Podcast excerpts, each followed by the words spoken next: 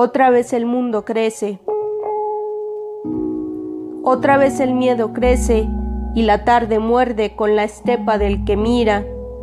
Oh, pobre la tarde vestida de lo mismo, pobre sus anchos dientes, hincados en la esponja amarga y crespa del mundo, hielo de sol espeso, lejos de los hombres que no duermen, de las mujeres que gritan, lejos de la piel que pertenece a mis poros escuchados, al roce único de mi propia tarde.